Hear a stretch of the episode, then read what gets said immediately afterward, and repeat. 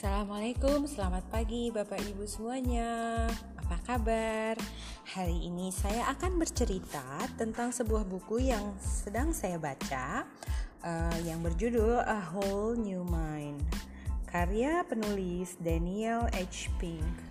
Uh, isinya adalah tentang bagaimana para pengguna otak kanan mampu menguasai masa depan.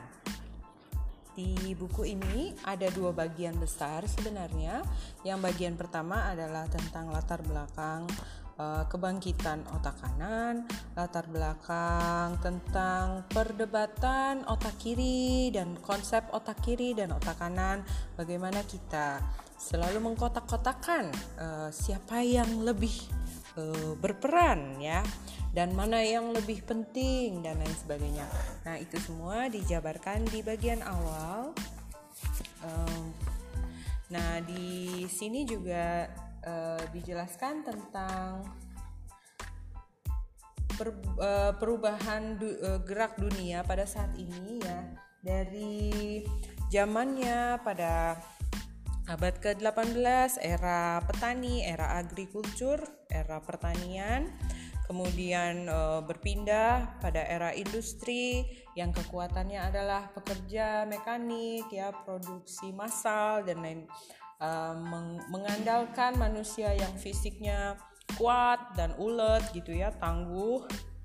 Kemudian era itu bergeser pada abad ke-20 dengan um, era informasi. Pada era informasi ini pekerja pengetahuan sangat uh, dibutuhkan ya, uh, teknologi dan lain sebagainya. Ketika di dalam era informasi ini manusia mulai um, uh, ber, bekerja untuk uh, kemakmuran. Jadi tidak hanya untuk makan, untuk bertahan hidup, tapi untuk menikmati uh, kesenangan seperti kenyamanan hidup dari yang tadinya bekerja untuk bisa uh, mendapatkan uh, kepastian bisa sandang pangan papan ya sekarang orang bekerja untuk membeli mobil yang bagus gitu ya. Orang bekerja untuk um, bisa beli rumah kedua ya atau bisa membeli villa gitu. Era keberlimpahan. Uh, disebut berlimpah karena semua orang tidak dengan um, tidak lagi bekerja untuk hal-hal yang paling mendasar dalam hidupnya. Terus di sini juga difokuskan diberikan perhatian khusus tentang kebangkitan Asia Nah, Asia ini dianggap sekarang sudah menjadi kekuatan baru di mana pekerja-pekerja uh, teknologi itu banyak yang di, uh, beralih ke Asia. perusahaan-perusahaan besar ICT dan um, membutuhkan tenaga yang lebih banyak, tenaga kerja yang lebih banyak, namun bisa dibayar lebih murah dengan kemampuan yang juga sudah sama dan bisa menyamai bahkan mungkin uh, bisa lebih baik daripada eh, pekerja-pekerja dengan kemampuan yang sama yang ada di negara barat karena mereka punya sistem gaji yang berbeda dan nilai mata uang dan nilai hidup gitu ya. Uh, nah, itu sebabnya pekerja informatif sekarang sudah banyak di India gitu ya. Istilahnya itu outsourcing ya. Jadi perusahaan-perusahaan ICT Amerika itu pekerjanya lebih banyak berkantor di India gitu ya di, di Filipina di Hong Kong gitu. Nah dan dengan dibayar lebih murah sehingga uh, pekerjaan-pekerjaan yang tadinya menjadi mentereng uh, uh, dan profesional dan nampaknya sangat bernilai itu sudah mulai uh, tidak terlalu signifikan lagi dihargai di luar sana di, di di dunia barat maksudnya karena di Asia itu udah banyak, udah berlimpah, sarjana teknik udah banyak ya, insinyur ICT udah banyak, bagus-bagus, terus murah lagi. Nah itu uh, jadi pergeseran ke, ke, kepada kekuatan Asia. Kemudian di sini juga dibahas tentang otomatisasi. Semua sekarang serba otomatis ya. uh, bahkan pekerjaan dokter pun sekarang sudah ada aplikasi khususnya kita bisa tinggal uh, klik klik di handphone gitu mau konsultasi tentang uh, penyakit penyakit ringan yang biasanya kita harus pergi ke dokter gitu maka semuanya menjadi lebih otomatis gitu sekarang kita ti kalaupun kita punya uangnya kita tidak perlu membayar uh, tenaga security untuk menjaga rumah. Kenapa? Karena kita bisa menjaga rumah di mana pun kita berada. Dengan teknologi kita bisa menempatkan CCTV, kemudian uh, kita bisa memantau um, binatang peliharaan kita di rumah udah makan apa belum gitu ya, atau dia lagi main apa gitu. Itu bisa kelihatan di uh, di mana pun kita berada. Itu adalah uh, era otomatisasi yang terjadi sekarang. Lalu pertanyaannya kalau semua sudah terlampaui, kalau semua sudah terlewati era era kehidupan dari pertanian ke industri, kemudian informasi, lalu what's next? Apalagi pekerjaan-pekerjaan yang di, bisa dilakukan oleh manusia gitu.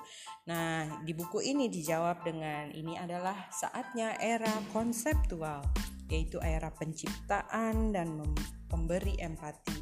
Ada yang tidak bisa digantikan oleh mesin, ada yang tidak bisa dimenangkan oleh robot. Kalau dia adalah robot pemenang catur karena bahkan Gary Kasparov sendiri sudah dikalahkan oleh robot catur sehingga dia yang tadinya eh, pemenang dunia ya grandmaster itu dia sampai dikalahkan oleh uh, sebuah robot um, robot catur gitu.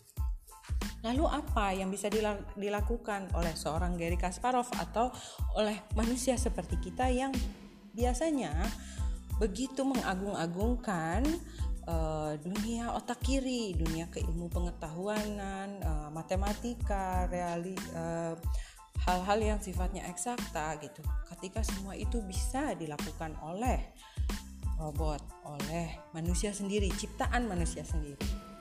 Nah, di buku ini di bagian uh, dua bagian terakhir yang paling besar pembahasannya adalah tentang hal itu, yaitu di era konseptual dengan konsep yang tinggi itu um, manusia sekarang mencari hal-hal yang uh, tinggi tadi ya dengan penciptaan dengan kemanusiaannya. Jadi mem, sekarang itu apa yang dibutuhkan? Nah, di buku ini di secara garis besar dibagi dalam enam indera, yaitu yang pertama adalah desain. Desain uh, di dalam desain disebutkan bahwa um, semua orang saat ini harus paham bahwa estetika itu penting ada hal-hal yang menarik bekerja lebih baik. Kalau uh, ruangan cakep, ruangan indah atau rumah dengan desain yang sangat uh, baik gitu ya, dengan memperhatikan aspek estetika tentu akan saat ini lebih mudah untuk dijual dengan harga lebih tinggi misalnya ya. Di sini saya bacakan um, quotation atau kutipan dari kurator arsitek dan desain Museum of Modern Art bahwa desain yang bagus adalah sebuah sikap yang tercerahkan yang menggabungkan teknologi, kemampuan kognitif, kebutuhan manusia dan keindahan untuk membuat sesuatu yang tanpa disadari telah hilang dari dunia. Nah, di buku di buku ini ten, uh, desain adalah indera pertama ya. Estetika itu penting jadi itu. Um, lalu pelaku bisnis tidak perlu memahami desainer dengan lebih baik. Mereka perlu menjadi desainer gitu. Katanya lagi Nah, saya lanjut dulu ya karena pembahasannya sebenarnya sangat menarik tentang desain ini. Bapak Ibu bisa membacanya sendiri. Kedua adalah tentang cerita.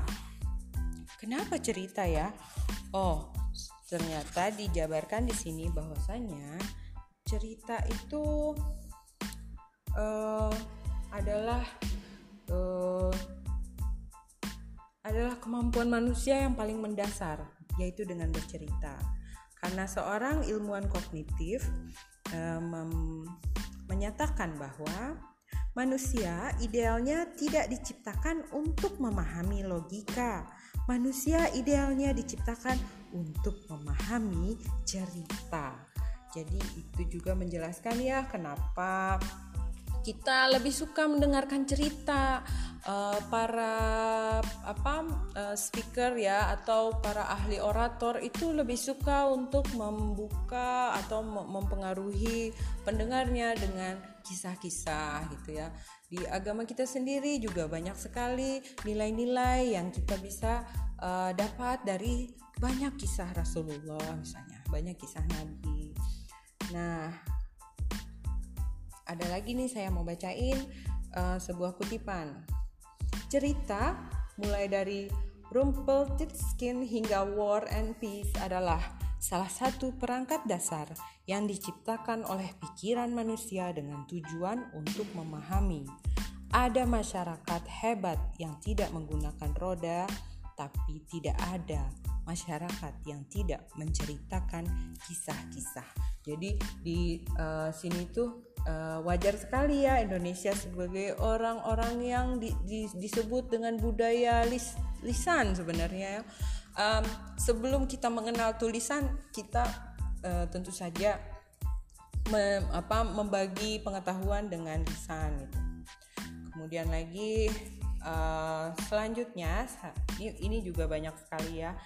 Uh, bahkan di setiap indera yang disebutkan tadi ya desain cerita itu uh, simfoni empati bermain dan arti itu setiap indranya di sini di, di diberikan portofolio atau diberikan petunjuk-petunjuk untuk memperkaya indera itu bagaimana caranya. Jadi misalnya uh, untuk cerita, bagian cerita uh, penulis memberi saran uh, apa saja cerita-cerita yang disarankan gitu ya, uh, yang di uh, anjurkan untuk di uh, untuk diikuti. Misalnya kunjungilah festival bercerita.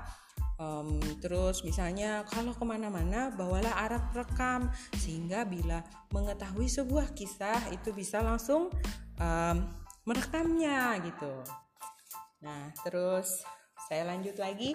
Karena masih ada empat indera lagi. Yang ketiga adalah simfoni di simfoni ini um, kita tahunya simfoni itu istilah musik ya. Istilah musik untuk mendefinisikan uh, dari sebuah karya musik yang dihasilkan dari um, permainan berbagai macam instrumen, berbagai macam instrumen dari alat tiup, alat pukul, alat ketuk, alat gesek, ya, itu pun terbagi dari musik logam ya, alat-alat instrumen logam, kayu gitu juga ya, bersenar.